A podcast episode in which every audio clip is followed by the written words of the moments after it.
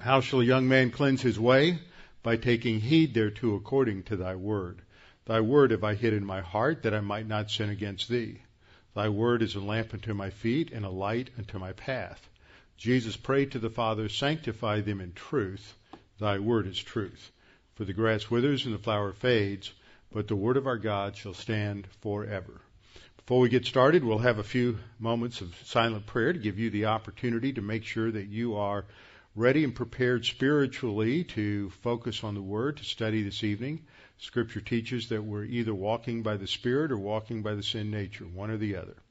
And it's only when we're walking by the Spirit that we are producing that which has eternal value and significance. And it's only when we're walking by the Spirit that God the Holy Spirit can take what we learn in the Word and apply it to our life, store it for our future use spiritually. So we'll begin with a few moments of silent prayer to give you the opportunity to make sure we're ready, ready to focus, and then I will open in prayer. Let's pray.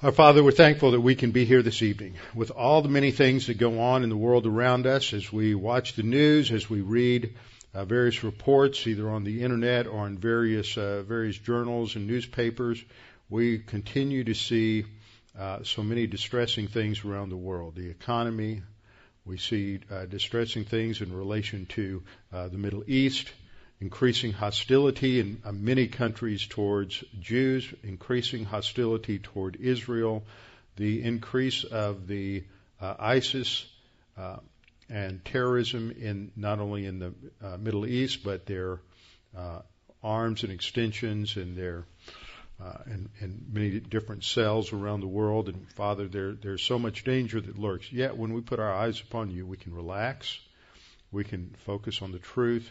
We know you're in control, and that our job, our mission is still the same. It doesn't matter what is going on around us, whether it has to do with world affairs or just the various minor crises or major crises that are going on in our own work or in our own lives. The issue is the same, to trust in you, walk by the Spirit, and apply the Word. And Father, we pray as we study this evening that uh, we can learn a, a tremendous amount and see the examples and the patterns that are in the life of Peter that can encourage and strengthen us. And we pray this in Christ's name. Amen. Open your Bibles with me to, we'll let you start at Luke chapter five. We won't get there for a while, but uh, when we start, that's where we'll start. We're continuing our study in First Peter. We did a flyover last week. Tonight we're going to start with the first verse. And the first verse and the first word begins with Peter. And the first verse begins, Peter, an apostle of Jesus Christ, to the pilgrims of the diaspora, or as I've translated it, the resident aliens. These are Jews who are living in the diaspora in Pontus, Galatia, Cappadocia, Asia, and Bithynia. Now, as we work through this salutation, especially in the, the Petrine epistles, I think it's important to stop, break it down word for word to understand some of these, these areas and these people. And so we're going to start with the first word, Peter. And we will do a flyover, sort of. It'll take us a couple of weeks to go through the life of Peter. And this is really interesting. I've never broken down Peter's life before in this chronological way, and it was interesting to see some of the patterns that show up there. So I wanted to hit major events in the life of Peter and some significant things. So we're going to start with that this evening, and we'll start with his background and family. His background is that he's a Galilean. He uh, was reared by his family in Bethsaida. He, his father's name was Jonas or John, and we don't know his mother's name. He had one brother that we know of, and his name was Andrew, who was also a disciple. He grew up in the town of, small town of Bethsaida. Now here we have a map, and as we go through this and more things that are coming up in Matthew, we're going to be living with our maps. But this shows the area of the Sea of Galilee here, which is in the north. Galilee is in the north. We'll see a larger map a little later on. Samaria is in the south. This is the Jordan River that goes flows from the north to the south. Above or north of the Sea of Galilee, you have Lake Huldah. And then about twenty-two, twenty-three miles north of the Sea of Galilee, you have uh, an area we'll be talking about later on, Caesarea Philippi. There were a lot of towns called Caesarea. That's because whenever people really wanted to suck up to the emperor, they would name it after the emperor, Caesarea. And so then they would have to be distinguished. The Caesarea we've talked about before, which is way over here on that lower left side of the map on the Mediterranean, was called Caesarea Maritima, or Caesarea by the Sea. And that's where Cornelius the centurion lived. That's where uh, Peter took the gospel to to uh, uh, Cornelius there. But this is Caesarea uh, Philippi up in the north, uh, which is named for Philip the Tetrarch, one of the sons of Herod the Great. So we're looking at this area around the Sea of Galilee, and almost on the north shore, due north, just a little bit east of due north, was the location of Bethsaida. They just uh, th- this was discovered, they thought, about one hundred fifty years ago, um, and recently it's been confirmed that this was probably the site of Bethsaida. We on tours we've driven past it because there's not a whole lot there, maybe the size of this room, and it's about a mile maybe now or less, maybe a little bit less from the, from the water, maybe half a mile from the water. Capernaum is where this yellow, I mean, this red arrow points right over here. And so these are the main areas that we're going to talk about in terms of, of Peter's background. So he grew up in Bethsaida, which was another large fishing village on the shore of the Sea of Galilee. It was a family-owned business. Peter and Andrew are spoken of as the primary owners in the Gospels, but when Peter leaves to follow the Lord, he leaves it in the hands of his father. And his, he had a partnership with Uh, James and John, the sons of Zebedee.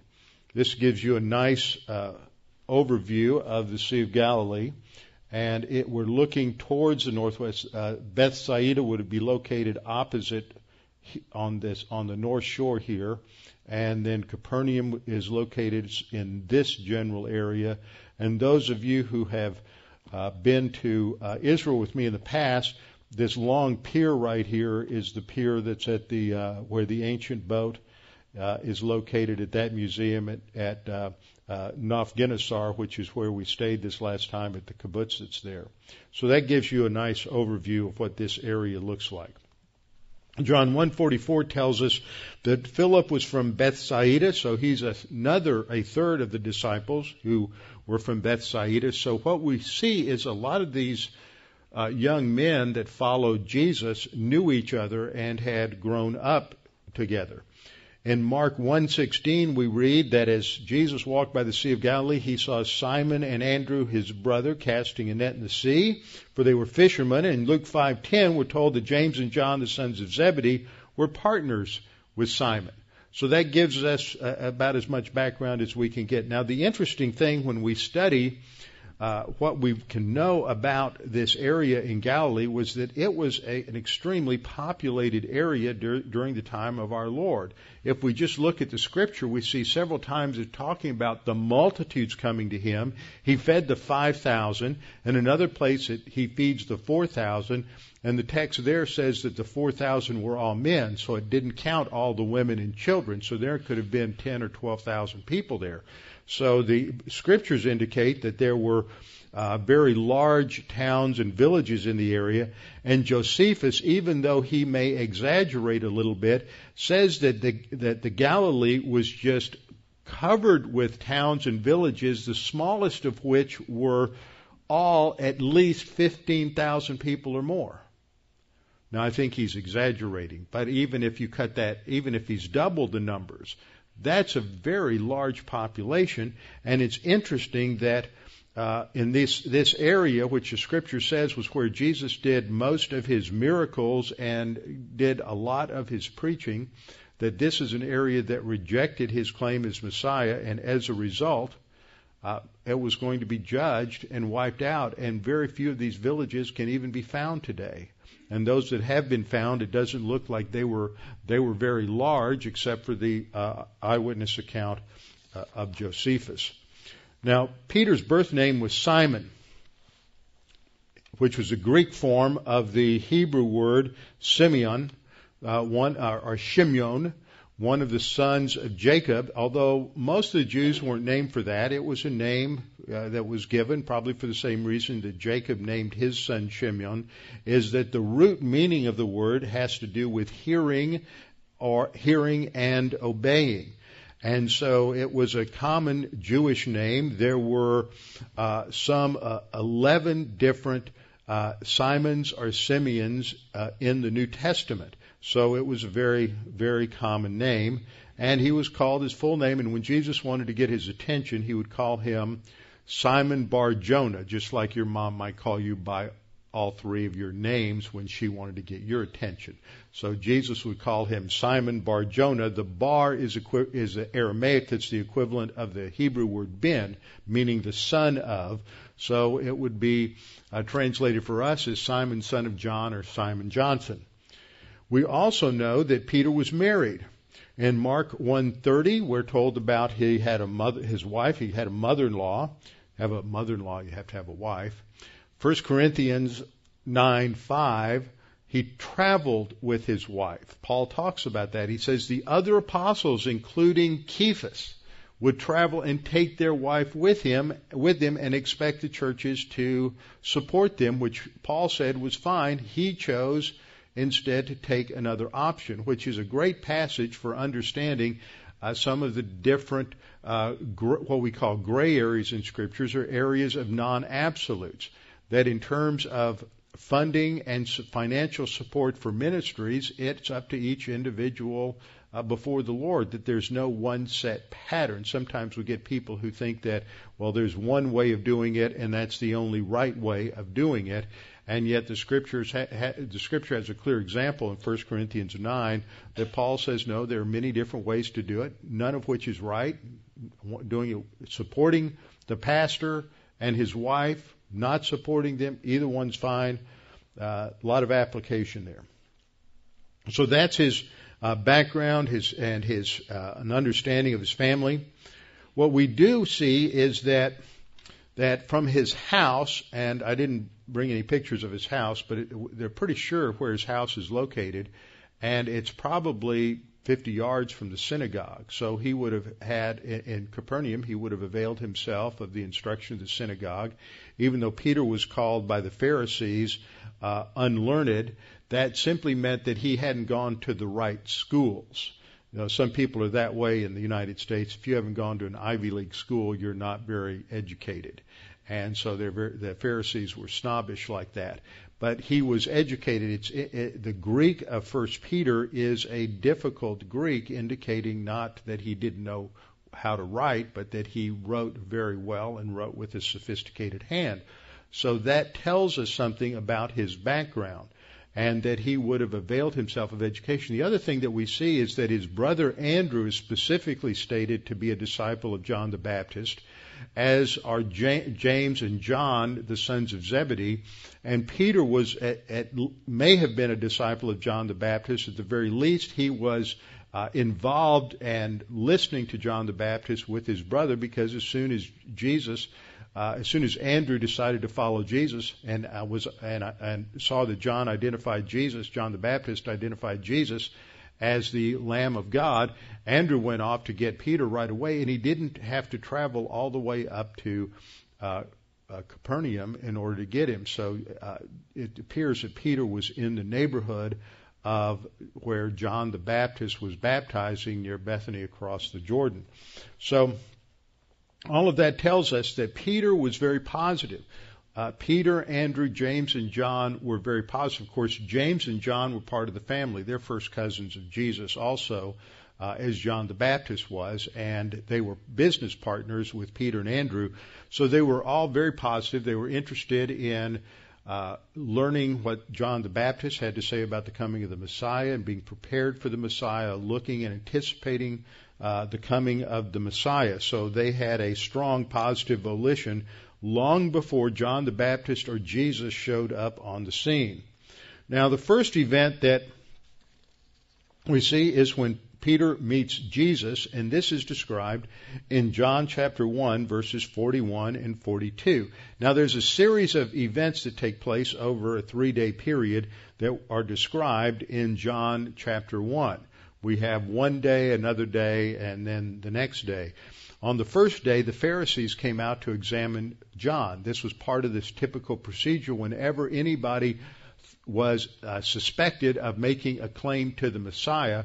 The Pharisees would come out and just watch and listen for a while. After that first visit, then if they wanted more information, they would come out and they would begin asking questions. This was what was going on at that point. They were asking questions about John. Who are you? Are, are, are, are you Elijah? Are, are you G- the Messiah? Who are you?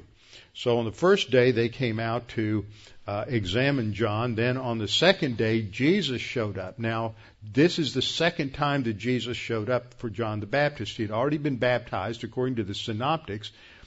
Jesus came to John.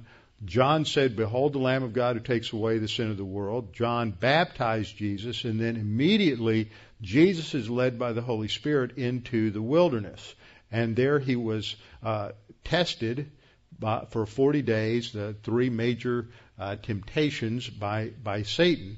And then he came back to the area where John the Baptist was. And this is where we pick up the story in John one. As Jesus showed up uh, following the forty days in, in the uh, wilderness, he um, John again announced, "Behold the Lamb of God who takes away the sin of the world," in John one twenty-nine. Then we come to the next day, and John the Baptist is standing there with two of his disciples. We're not told who one of them is, but one of them is identified as Andrew. And when he, when John the Baptist saw Jesus, he says, "Behold the Lamb of God." And immediately Andrew and the other disciple left John and began to follow, uh, follow Jesus. And then we're told in verse forty-one that he went to get his brother uh, Simon. And verse forty-one reads, he first finds his own brother Simon and says to him, "We found the Messiah." And then he led him to Jesus. Jesus looked at Simon and said, "You're Simon, the son of Jonas." This indicates that he's he, he had never met Simon before, didn't know anything about him. It indicates the omniscience of the deity of Christ. "Thou art Simon, the son of Joseph. You will be called Kepha." You will be called Kepha, which is translated a stone. Now, that's the Aramaic word for a stone, and it uh, it usually refers to a large or massive stone, according to one source that I uh, that I read. So, following that, then we go back to another map. This one shows more of the area of Israel at that time. We have Judea in the south, Galilee in the north, Samaria in the middle. And running down down the from north to south here, we have the Jordan River running from the Sea of Galilee down to the Dead Sea. The circles down here, this circle on the lower left indicates Jerusalem. The larger circle just above the Sea of Galilee represents the area of Jericho on the left, and on the right, somewhere near that purple uh, marker there, is the location of Bethany across the Jordan, which is where John was baptizing.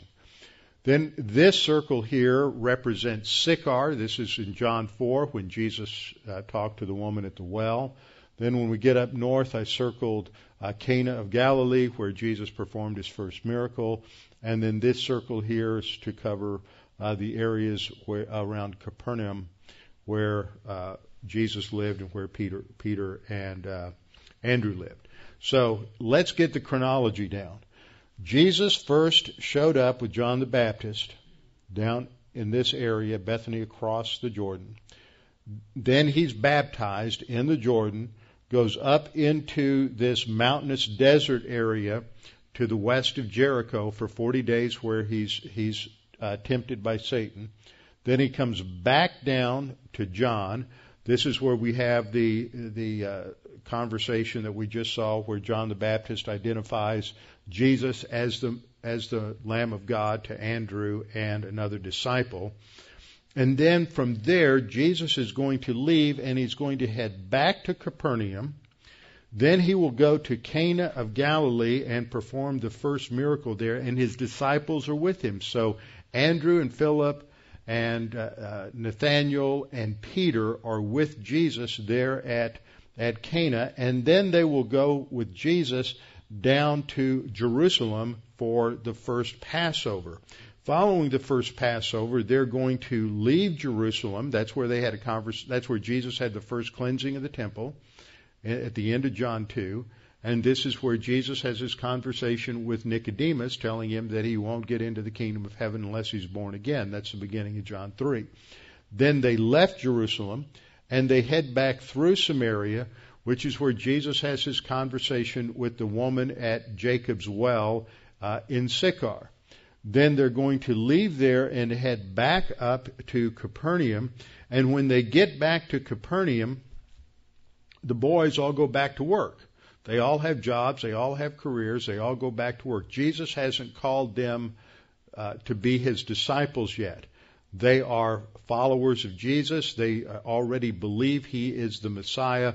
But at this stage in his ministry, Jesus really hasn't developed his public ministry. Somewhere about that time, John the Baptist is going to be arrested and put in prison, and it is at that point, according to Mark one, fourteen to fifteen, that John the Baptist is arrested, and Mark tells us that after John the Baptist was arrested, then Jesus began his public ministry.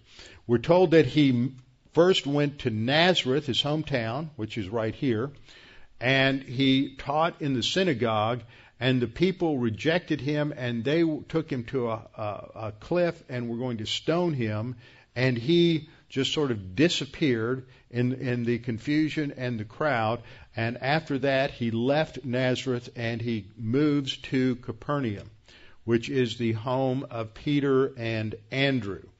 And then we're told in uh, Luke four, uh, thirty-one to forty-four, that Jesus began to teach on the Sabbaths. It's plural.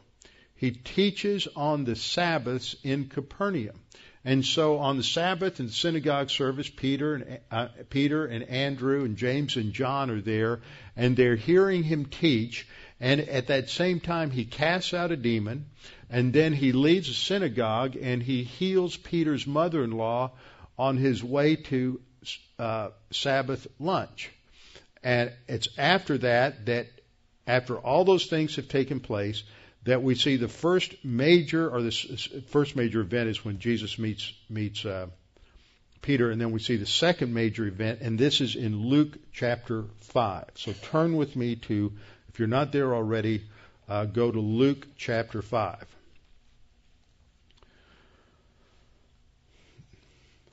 Luke chapter five. This is when Jesus begins to uh, call his disciples. So we find out initially that Jesus is carrying on a ministry by Lake Gennesaret. That's the name, uh, that's the actual name. It's still called that, Gennesaret. Uh, here it's written in the New King James as Gennesaret. Uh, it's also translated Sea of Galilee and other places, but it's uh, Lake Gennesaret. And he is standing by the, and he has a multitude pressed about him, huge crowd, to hear the word of God, verse one. And he is there on a beach by the by the lake, and he saw two boats standing by the lake, and the fishermen had gone from them and were washing their nets. And he got into one of the boats, which was Simon's, and asked him to put out a little from the land. He sat down, and he taught the multitudes from the boat. That's a nice platform, nice pulpit, and if if it's still, it's not too bad. I can imagine if the water was rough, it'd be a little uh, bit of a struggle to keep your balance. But so he is out on the boat talking to the group, and when he finishes, he tells Simon to go out into the water and to cast his nets into the deep for a catch. And Simon, we just see a little bit of his character here. He's, he's a little bit stubborn. He's outspoken. He says, but Lord, we've been fishing all night long. We have worn ourselves out, and we haven't caught a thing. There hasn't been a nibble, and we are exhausted. And so Jesus says, And he says, nevertheless, we're going to do what you say to do. And he puts down the net. And they brought in a, such a huge catch of fish that the nets began to tear. And another boat, which was the boat belonging to James and John, had to come up uh, next to them in order to help them. And they filled both of their boats with all the fish. So Jesus' teaching is that he can supply all of their needs and beyond anything they can ever imagine. Because what Jesus is about to tell them to do is to follow him, and they're going to have to leave their businesses, and he's making the point that if you leave your businesses, you don't have to worry about your logistical needs. I'm going to take care of you. There'll be plenty of food. There'll be a roof over your head. We're going to take care of everything. So, uh, but as soon as they brought, something also very instructive takes place here in regard to Peter's character, is that as soon as the boats are filled up and he sees this massive catch of fish, what does Peter say? He immediately makes a theological connection. He immediately falls at Jesus' knees and says, depart from me, Lord, for I am a sinful man. Why would he say that unless he understood the deity of Christ at that point? That he, that Jesus is not sinful. Jesus is righteous. This is why he recognizes his own sinfulness there. So this tells us quite a bit about Peter's spiritual perspicacity at this point. He's not quite as dense as he as he appears to be later on. He immediately recognizes his own sinfulness and the righteousness of Christ and the righteousness of God. Incidentally, a miracle similar to this occurs again at the end of John, which perhaps we'll get to tonight. So after this, Jesus is calling his disciples to leave their occupations and to follow him, and they follow him. And the promise in verse ten is, do not be afraid, from now on you will catch men. So when they had brought their boats to land, they forsook all and followed him. Now, to follow Jesus doesn't necessarily mean you have to go into vocational ministry, which is what they're doing at this point. But it does mean that you have to be willing to give up everything. And because and, and we have to come to understand that everything that we have is really the Lord's. The job that you have, the cars that you have, the toys that you have, everything that we have is from the Lord. And we have to relax and let the put the and put the Lord in control. Let the Lord have control of our life, because he's the one who's guiding and directing things. And so Peter comes to understand this at this point and begins to follow. Now, as Peter, I mean, excuse me, as Jesus conducts his ministry, and this is the, his first tour of, of the Galilee, we usually find in all of the Gospels at this point a list of the disciples, a list of the twelve. Matthew, Mark, Luke, and then Acts all have lists. John doesn't have a list. The other uh, four lists are Matthew, Mark, Luke, and Acts. What's interesting is that Peter is always listed first in the list. He is, this is a way of presenting him as the leader of the disciples. So what we've seen is that Peter meets Jesus in John one. He's called to be a disciple in Luke five, one through eleven. Then he's sent out with the other twelve to proclaim the gospel of the kingdom. That's what we've been studying on Sunday mornings in Matthew ten. And then the next major event in Peter's life is that he is going to walk on the water. The only person we know of that did that. I mean, if that was some of you, can you, I, want, I was thinking about this. If some of you are like me, if we were on that boat, we would all be jumping out of the boat because we want to walk on the water too. Isn't that right, Jeff? We want to try that. Whenever a new toy comes along, we're always ready for that new toy and that excitement. But all the other guys are sitting there. Peter's the only one who seems to have the faith to even want to try it and to walk on the water. So to look at this episode, let's turn to Matthew fourteen, uh, verse twenty-two. Matthew fourteen, verse twenty-two. Now, it's at night. We're told that it is between roughly three o'clock and six o'clock in the morning. That may be why they didn't want to jump out on the boat, because they were still trying to get the sleep out of their eyes. But they've been fighting. It's been a storm during the night, and they've been fighting it. They're tired. Uh, they probably weren't looking for any fun. And uh, so Jesus had sent them across to the other side, and then they spend the night in the middle of the sea, tossed by the waves, verse twenty-four. And in the fourth watch of the night, that's between three a.m. and six a.m., Jesus came to them walking on the sea, verse twenty-five. When the disciples saw him walking on the sea, they were troubled. That means they were upset. They, they thought it was a ghost. But immediately Jesus spoke to them, said, said, be of good cheer, don't be afraid. And Peter said, Lord, if it's you, command me to come to you on the water. So this is the second thing we see of Peter's character. He is... He is very gregarious. He's out there, and he is outspoken, and sometimes that gets him in trouble, but he is certainly the one who's going to be involved and in front of everybody. So Peter, um, so the Lord said, come, and when Peter had come down out of the boat, he walked on the water to go to Jesus. Now, this is a great episode because, again, it's emphasizing that Peter is learning to trust the Lord. But like most of us, we learn to trust the Lord, and then we immediately do what? Stop trusting the Lord. And we get our eyes on circumstances, and that's what happened to Peter. Peter gets out and he walks on the water. And he saw, I love the New King James here, when he saw that the wind was boisterous. I think boisterous is probably what Peter was, but the wind was boisterous, and so Peter all of a sudden got his eyes on the details. He got his eyes on the, and that's what we do. We get our eyes on our bank account. We get our eyes on the fact that, that maybe the economy is not doing so good. We get our eyes on, on, on aspects of our health instead of putting our focus upon the Lord and just uh, relaxing and trusting in Him. And as soon as he put his eyes on the circumstances, what happened? It didn't take a week or two. He immediately began to sink. I think that's a good illustration that as soon as we take our eyes off of that walk by the Holy Spirit, we immediately plunge into carnality and, and we're walking according to the sin nature. It's instantaneous. And so as long as he's focused on Jesus, then he is walking on the water, but instantly when he takes his eyes off, and Jesus rebukes him and says, O ye of little faith, why did you doubt? When they got into the boat, the wind ceased. I, I just love how these things happen. I wonder what people on the shore were thinking. If, if I've, I've been on the Sea of Galilee when the winds have been up and when the when the waves have been up a little bit, and it, and and I've been on other lakes when it's been stormy, and it doesn't just stop on a dime. It doesn't stop. One second it's stormy, and the next minute it stopped. So this, if this was happening on the whole lake, then people who lived around the lake would around the lake would be hearing all of the, the wind howling, and then all of a sudden it just would stop.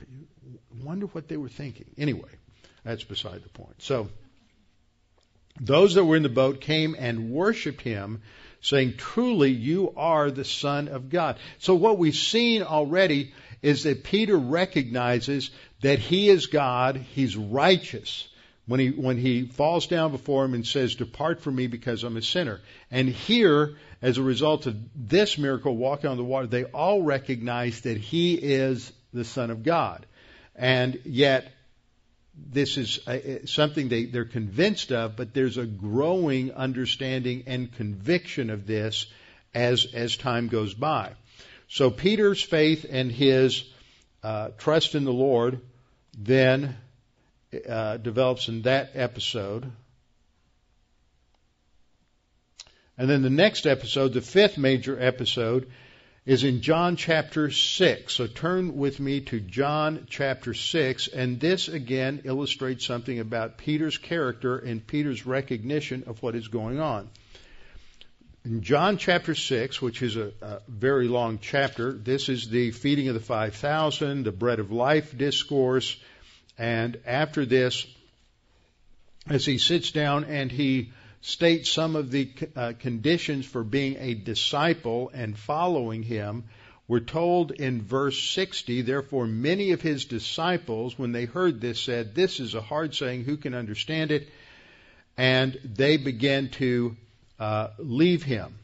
And we get down to verse sixty-seven. And verse sixty-six says, many of his disciples went back and walked with him no more. Then Jesus said to the twelve, do you also want to go away?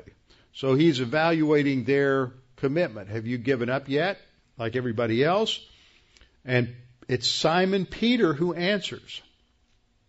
Again, as a leader of, as a leader of the twelve. Lord, to whom shall we go? You have the words of eternal life. Wow, what a statement. Lord, the only thing that matters in life is that we know our lives have an eternal significance and, and eternal value. And you're the only one who can tell us how to do that. Nobody else speaks about eternity. You're the only one who has the words of eternal life. And so in verse sixty-nine, he, Peter goes on to say, also we have come to believe. That's John's key term about salvation. We have come to believe and know that you are the Mashiach, the Son of the living God. Now, in, in Ma- Matthew fourteen, they all said, you're the Son of God.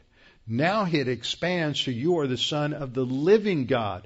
The term the living God is always used in, uh, in, in, in the Old Testament to distinguish the God of Abraham, Isaac, and Jacob from all of the idols of metal, wood, and stone. And so here Peter is saying, you're the Son of the living God. We know that you are, he, again, it's an affirmation of deity. They're recognizing he's the Messiah and he's the Son of the living God. He is deity. Now, the next episode I want to go to is in Matthew chapter sixteen. Matthew chapter sixteen, and this is the one that we'll spend a little more time on. Matthew chapter sixteen, because this is when uh, Jesus explains Peter's nickname. He gave him the nickname of Cephas in John chapter one, but it's in Matthew chapter sixteen that he e- explains this. In Matthew chapter sixteen, verse thirteen, we read, when Jesus came into the region of Caesarea Philippi. Now, I pointed out on the map, this is all the way in the north. It's just a little bit north of, of, of Dan, the city of Dan. And whenever you re- read the description of the extent of the borders of Israel in the Old Testament, it always says from Dan to Beersheba. Dan was the farthest point uh, just about in the north. It's just below Mount Hermon. And Beersheba is down in the Negev far to the south. So this is Caesarea Philippi was a, a Gentile Uh, city built by uh, Philip uh, the Tetrarch, and it was a, uh, a Roman city, and they they go up there, so they've gone to a Gentile area. It's about twenty-five or so miles north of Capernaum. And while they get there, Jesus asks a question. Now, he picks his location. And those of you who've been there with me know, because we've sat there and we've had a Bible study every year. I have Dan Ingram teach this this uh, This, this section of the Bible study there. And we come there, and Jesus is going to use a word play here. But it's a word play that you, you sort of miss a little bit of the pun because you don't see the area in the neighborhood. And we'll see some pictures of it in just a minute.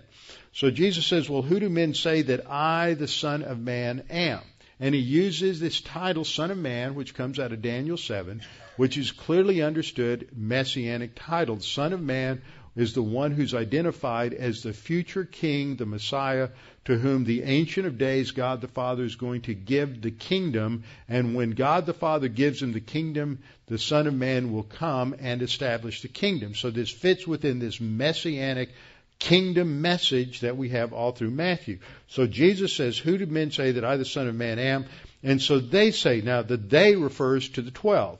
They say, well, some people think you're John the Baptist, because by this time John the Baptist had died, and so some people think that, that remember, John the Baptist was put in prison before uh, Jesus started his public ministry, so some people say, well, this is sort of a resurrection kind of thing. Doesn't make sense, but that's what they said. Who said people make sense? Read the paper. Some Elijah and others Jeremiah or one of the prophets. Now Jesus said, but who do you say that I am? And when he when Jesus says this, it's it's emphatic. He says, you.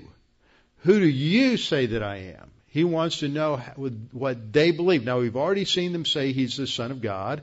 Then we saw him say, Peter say, we all believe that you are the Messiah, the Son of the living God. And so now Peter is going to answer again for the group. He's the leader. Peter, Simon Peter answered and said, you are the Messiah, the Son of the living God. Another clear statement that they recognize who Jesus is. And then Jesus responds to that in Matthew sixteen, seventeen, and he says, Blessed are you, Simon Bar-Jonah. Now, blessed is, uh, indicates not some special status, but it indicates that God has uh, privileged him, and this is what Jesus is going to say at the end. He says, flesh and blood hasn't revealed this to you, but my Father who is in heaven. You've been blessed with this understanding. God the Father has revealed this to you. Now, he's not saying God the Father has only revealed this to you. But he is saying that, that for anyone who comes to this understanding, it's because God has made this clear to them. God has revealed it to them. And then he's going to introduce this little wordplay. And he says, and I also, I say unto you that you are Peter. And here, this is the, the Greek word Petros, which means rock. It's one of the, tr- one of the ways you can translate uh, Kepha. Uh, Peter, Petros. And on this rock, and that's the breakout here, Petra. It's a feminine singular. On this rock I will build my church, and the gates of Hades shall not prevail against it. Now, when he says this, you have to understand the background. Here he is. At, this is the location of Caesarea Philippi. Now, this is a massive rock escarpment that is in the background. So he's playing off of his location. This is what it looked like according to an artist's depiction uh, that's present there at the site. They had a temple to Jupiter over here on the left, and then they had a temple here to Pan, the um, uh, figure in Greek mythology. Now, Arabs can't say the letter P, so they say the letter B. So Panias became Banias. That's why it's called Banias today. Um, Over here, you have this huge uh, top of this black hole that is located behind the temple to Jupiter. Now, if we go back to the present site, this is that black hole right here, which was believed to have been one of the entrances to Hades. And that if you wanted to satisfy the god Pan, then you would throw a human sacrifice down this hole, and it, there was water down there, and if there was no blood, then he accepted the sacrifice, and if you saw blood float to the surface, then he didn't accept the sacrifice. So this is this is the location here with this massive rock escarpment in the background, and explains why Jesus is bringing out this point about uh, the gates of Hades. And he says, And, and this is a very int- important passage as well. He's not only making this play on words in terms of the name Peter and uh, Petros and Petra, but this is the first mention of the word church. And it's in the future tense. I will build. It's not there now. I will build my church on the future. But lest we get ahead of ourselves, we get to this point. He says, on this rock I will build my church.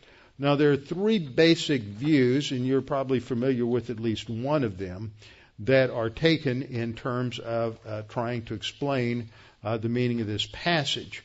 The first view identifies Peter as the rock. This is a view that is popular among Roman Catholics. It's the official Roman Catholic interpretation that here Jesus is saying Peter is this rock that he's going to build the church on, and he is giving uh, Peter uh, authority over the church, and that Peter is the first pope, and that authority is going to be handed down from generation to generation. One of the many problems with that, other than the exegetical problems, is that no bishop of Rome, and up until about the fourth century, that's all you had. You had bishops in key cities. You had the Bishop of Rome, the Bishop of Constantinople, the Bishop of Antioch, the Bishop of Jerusalem, and the Bishop of Alexandria. And those were your um, those were your five major bishoprics.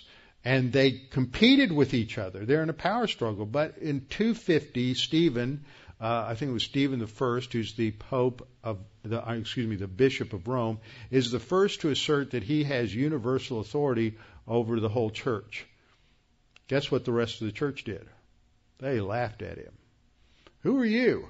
Those guys in Constantinople, Antioch, Jerusalem, and, and Alexandria weren't giving up any of their authority to this guy in in in, uh, in Rome. How silly! But see, that's in two fifty. Over the next two hundred years, you have uh, four major uh, Christological uh, uh, controversies that that develop, c- calling for different councils to try to settle these theological discrepancies.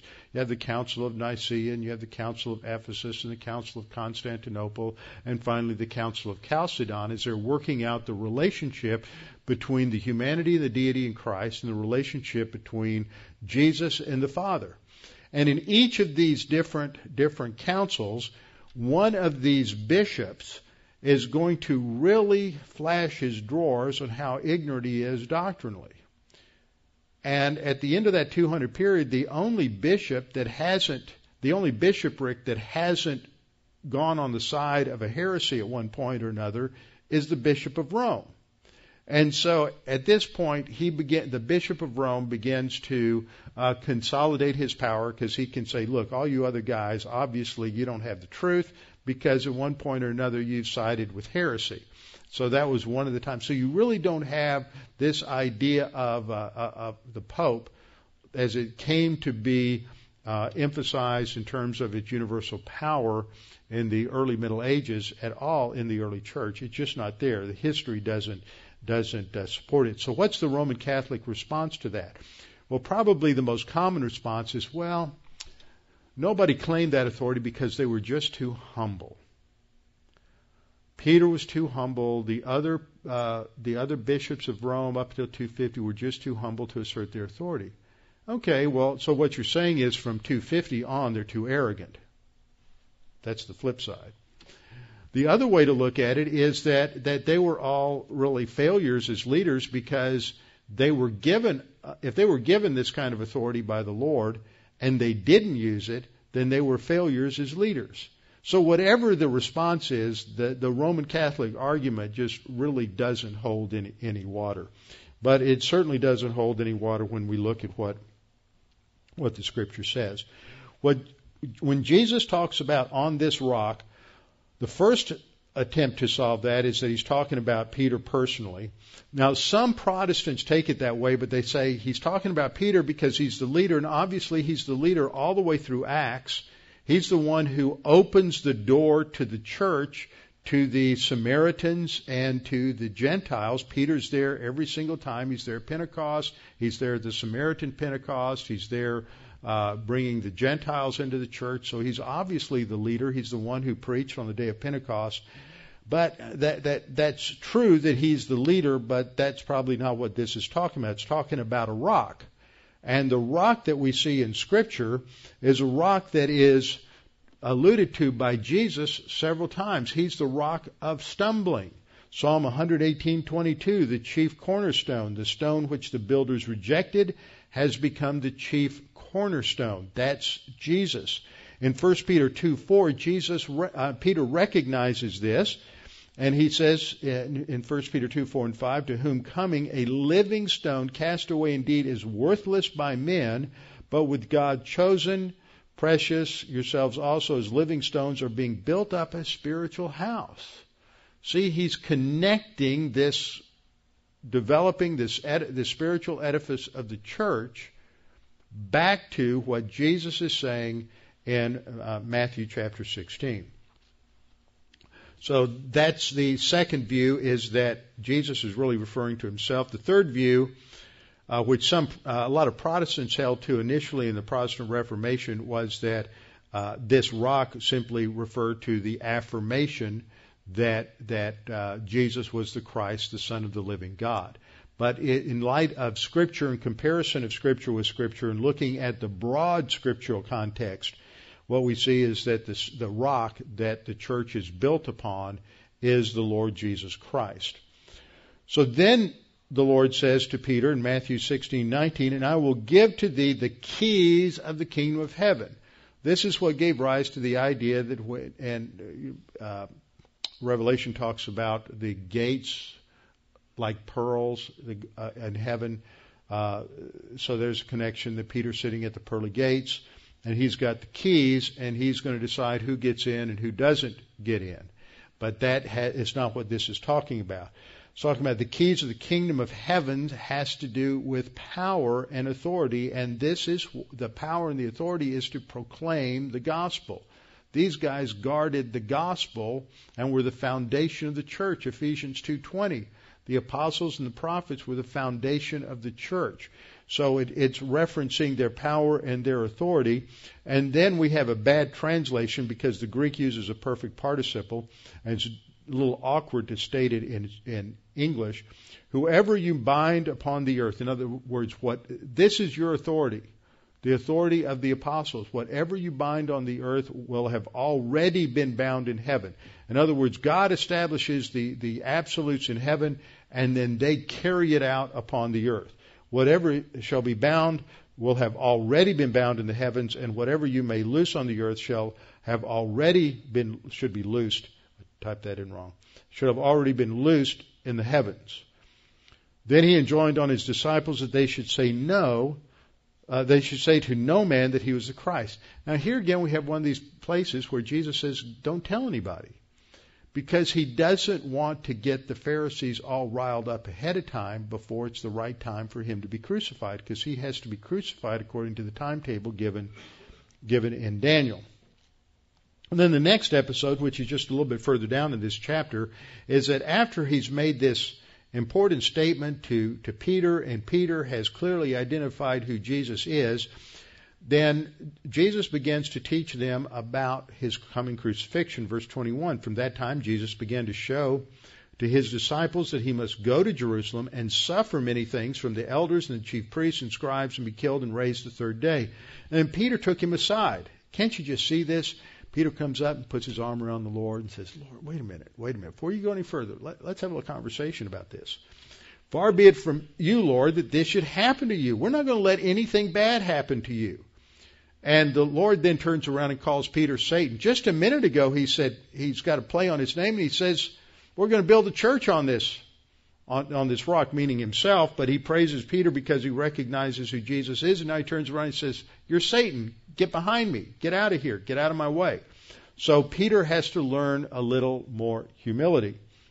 So the seventh incident is the one where he uh, tells Peter to get behind me, Satan, you're an offense to me. Therefore, uh, for your mind is not on the things that are of God. Let's have a little application here. If you're not focused on God as a priority in your life, then you're a pawn of Satan. And if you're a pawn of Satan, then Jesus can accurately refer to you as Satan, because that's who you're serving. That's who I'm serving. When we're out of fellowship, we're not, we're not focusing on biblical priorities and making the Word of God the priority in our life, then we are Satan's pawn. And that's what he's saying to, to Peter.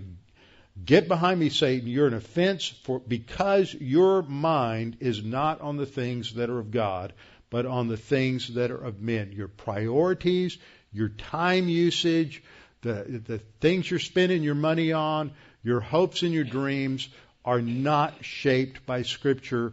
They're shaped by your culture. Therefore, you're a, a tool of Satan. Now, the next episode is in the next chapter, Matthew seventeen. So we see a lot of Peter. This is a preview of coming attractions in Matthew. After six days, so this is a week later, a week later, Jesus took Peter, James, and John, his brother, and led them up on a high mountain by themselves. Now, Jesus had just said at the end of the last chapter that there were some standing there among the disciples who would not taste death till they see the Son of Man coming in his kingdom. Now, a week later, they're going to see Jesus coming in his kingdom. So what happens is they go up on this mount, somewhere down around the Sea of Galilee. There's a couple of traditional locations, but nobody knows where this was. It was likely because they were up north uh, on one of the ridges of, of Mount Hermon. He takes these three guys up with him on, on a high hill or high mountain by themselves, and he's transfigured before them, and they see his glory. His face shines like the sun. His clothes become like, like white raiment. And not only that, but Moses, who represents the law, and the law was a witness of Messiah, and then Elijah, who represents the prophets, and the prophets testified of the Messiah. Elijah and Moses show up having a conversation with Jesus. And Peter, again, just, he's got to speak fast. Lord, it's good for us to be here. If you wish, let us make three tabernacles. Let, let's erect three lean-tos, one for each of you. And what he's doing is he's putting Jesus in the same category as Elijah and Moses. But Jesus is distinct, and the, and God the Father doesn't want uh, Peter to make that mistake. And we're told in verse five, while he was still speaking, behold, a bright cloud overshadowed them. And suddenly a voice came out of the cloud saying, "This is my beloved Son, in whom I am well pleased. Hear him." Now, just a side note, if Peter was given the kind of authority the Roman Catholic Church says Peter should have, that he's going to be infallible, then it didn't last long, because he makes a big mistake right away, and we saw that when he when he told Jesus, "Now, wait a minute, you're not going to die," and now he makes a second mistake. So the scriptures just don't support Peter as being infallible at all. But the Father interrupts him and says, "This is my beloved Son, in whom I'm well pleased. Listen to him." Shut your mouth. You can't learn anything while you're talking. Shut your mouth and listen. And when the disciples heard it, they fell on their faces. They are greatly afraid. They're trembling. And Jesus then came and touched them and said, "Rise up, don't be afraid." And when they open their eyes, Moses and Elijah are gone, and everything's back to normal. That's the Mount of Transfiguration. Now, Peter learns another principle, and I want to wrap up with two things. We have about five more minutes to go, and I want to hit both of these. In Matthew eighteen, these guys, just as a side note, the disciples get in an argument, who's the greatest in the kingdom of heaven? Well, if Jesus had really meant, if they understood Jesus to mean Peter's the, the, the head honcho, then they wouldn't be having this argument. So obviously they didn't understand him to be saying that Peter's going to be the main guy. So they're having an argument about who's going to be the greatest in, in, king, in, in the kingdom. Uh, Jesus uh, tells uh, a, a couple of, um, uh, of parables, and then we come to uh, verse twenty-one.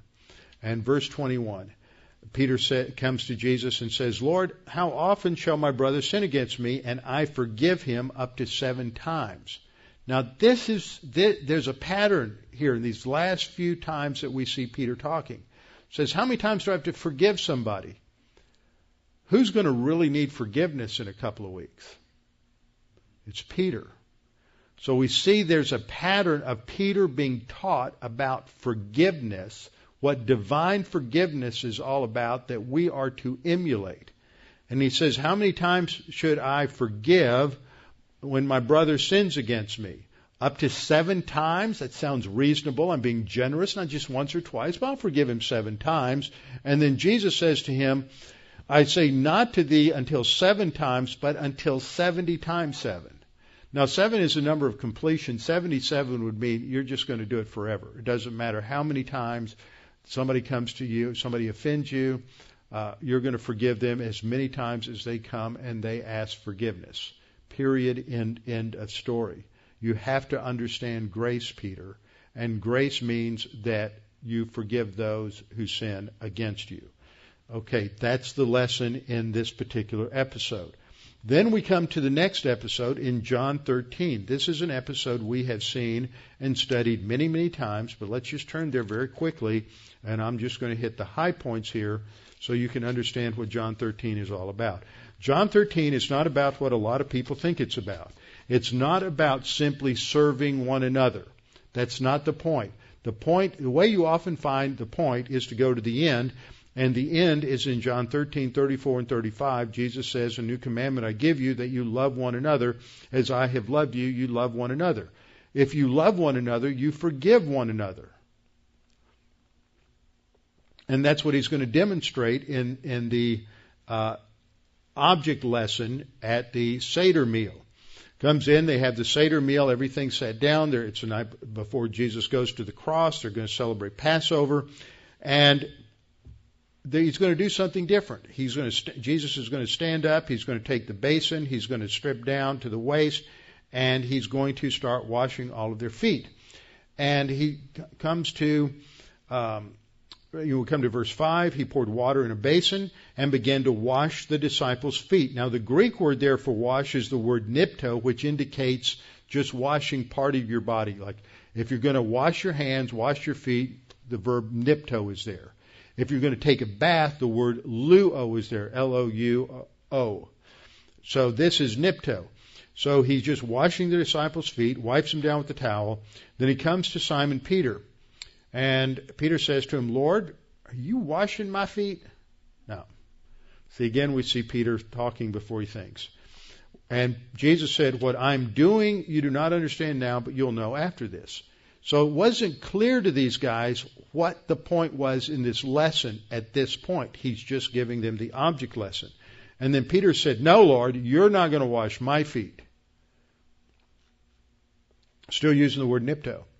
And then Jesus answered and said, if I do not wash you, nipto, if I don't wash you, you have no part with me. Now, this isn't a part like a part in a movie, a part in a T V show, and a part in a play. This is miros. It's the portion of an inheritance. And Jesus is saying, if you don't let me wash your feet, you have no inheritance with me. Now, in the Greek Septuagint, the Greek Septuagint uses these two words. The Hebrew word for wash is the same for how, whether it's partial or complete. And if you go back to Exodus and you look at the passages talking about the anointing of the high priest, when Aaron is, is inducted into the office, he and his sons take a full bath. They never again take a full ritual bath. Okay, they took regular baths, but they never again take a full ritual bath. After that, whenever they come to serve in the temple, all they do is wash their hands and wash their feet. So when that's translated into Greek, that initial washing, when they're inaugurated into the ministry, which is r- related to our positional cleansing at the beginning of, of, of the spiritual life, is that they are fully washed, and it uses the word luo. The Greek Septuagint, for all these subsequent washings, the washing of the hands, washing the feet, it uses the word nipto. Jesus is using that same kind of terminology. He says, he who is bathed, that is washed from head to toe, luo, needs only to nipto, wash his feet, but is completely clean. Now here he's using the word clean as referring to positional uh, at the beginning. But here he's using it as experiential. He's going to use it as, as position, uh, positional in just a minute. So to recover your full cleansing, you just have to wash wash your, your feet, and you're clean. And then he says, and you all, it's a plural, you all are clean, talking to the disciples. You're all clean, ah, but except for one of you. And then John tells us in verse eleven, this is John's editorial comment under the inspiration of the Holy Spirit to make sure we get the point. He says, for he knew who would betray him. Therefore, he said, you are not all clean. One of them wasn't a believer. He wasn't positionally cleansed yet. And he never was. And then uh, we're told, verse twelve, so when he had washed their feet, taken his garment, sat down again, now he teaches them. He says, you know what I've done to you? You call me teacher and Lord, and, and for so I am. If then, if I then, your Lord and teacher, have washed your feet, you also ought to wash one another's feet. Now, he's not talking literally. He's talking figuratively. The washing of the feet is forgiveness. It's cleansing. Every time we confess our sins, our feet are washed, metaphorically. Our feet are washed from the sin we've committed. And so Jesus is now saying what you need to do is wash one another's feet. You have to forgive one another. I've given you an example that you should do as I have done for you. Most assuredly, I say to you, a servant is no greater than his master, nor is he who sent greater than him who sent him. So he's teaching Peter again about forgiveness. And guess what? Peter is going to know about forgiveness because the next major event is in Matthew twenty-six, uh, thirty-four to thirty-five. And Jesus says, Peter, you're going to blow it and you're going to deny me. And Jesus said, no, no, Lord, not me. And so we see this warning, Luke twenty-two, thirty-one, and thirty-two. I'm going to end with this. The Lord said, Simon, Simon, indeed, Satan has asked for y'all. It's a plural you there that's very important. Jesus says, he doesn't say Satan has asked for, for you that he may sift you individually as wheat. He's saying Satan has asked for permission to sift all y'all like wheat. See, that's that plural of y'all. He wants to sift all y'all like wheat. And then he says to Peter, singles him out in verse thirty-two, he says, but I have prayed for you, singular pronoun. I have prayed for you that your faith should not fail. And when you have returned to me, strengthen your brethren. Notice that little hint of prophecy there. When you've returned to me, there's the hint. And Peter says, wait a minute, even if all are made to stumble because of you, I'll never be made to stumble. Not me. I'm not going to give you up, Lord. Not me. And then Jesus says, assuredly I say to you that this night before the rooster crows, you will deny me three times. And Peter said, even if I have to die with you, I will not deny you. That sets us up. Because then we're going to have the crucifixion. Peter isn't heard from. Peter is off drowning in his sorrows because of guilt over denying the Lord. The next time we see Peter, he's alone with probably the only friend he's got left in the world, which is John. And that's when they find out about the resurrection.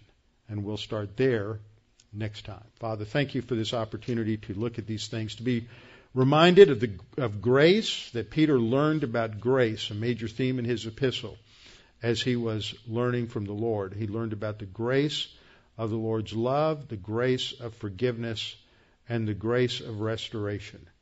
And Father, we uh, recognize the importance of learning about grace and implementing that in our own lives.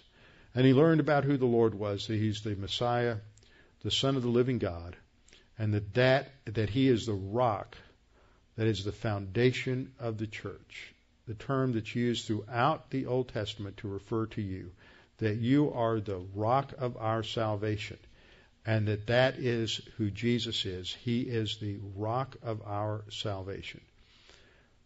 So, Father, we pray that you would strengthen us, encourage, our, encourage us, may our confidence in your word and in trusting you be expanded tonight as a result of what we studied. In Christ's name, amen.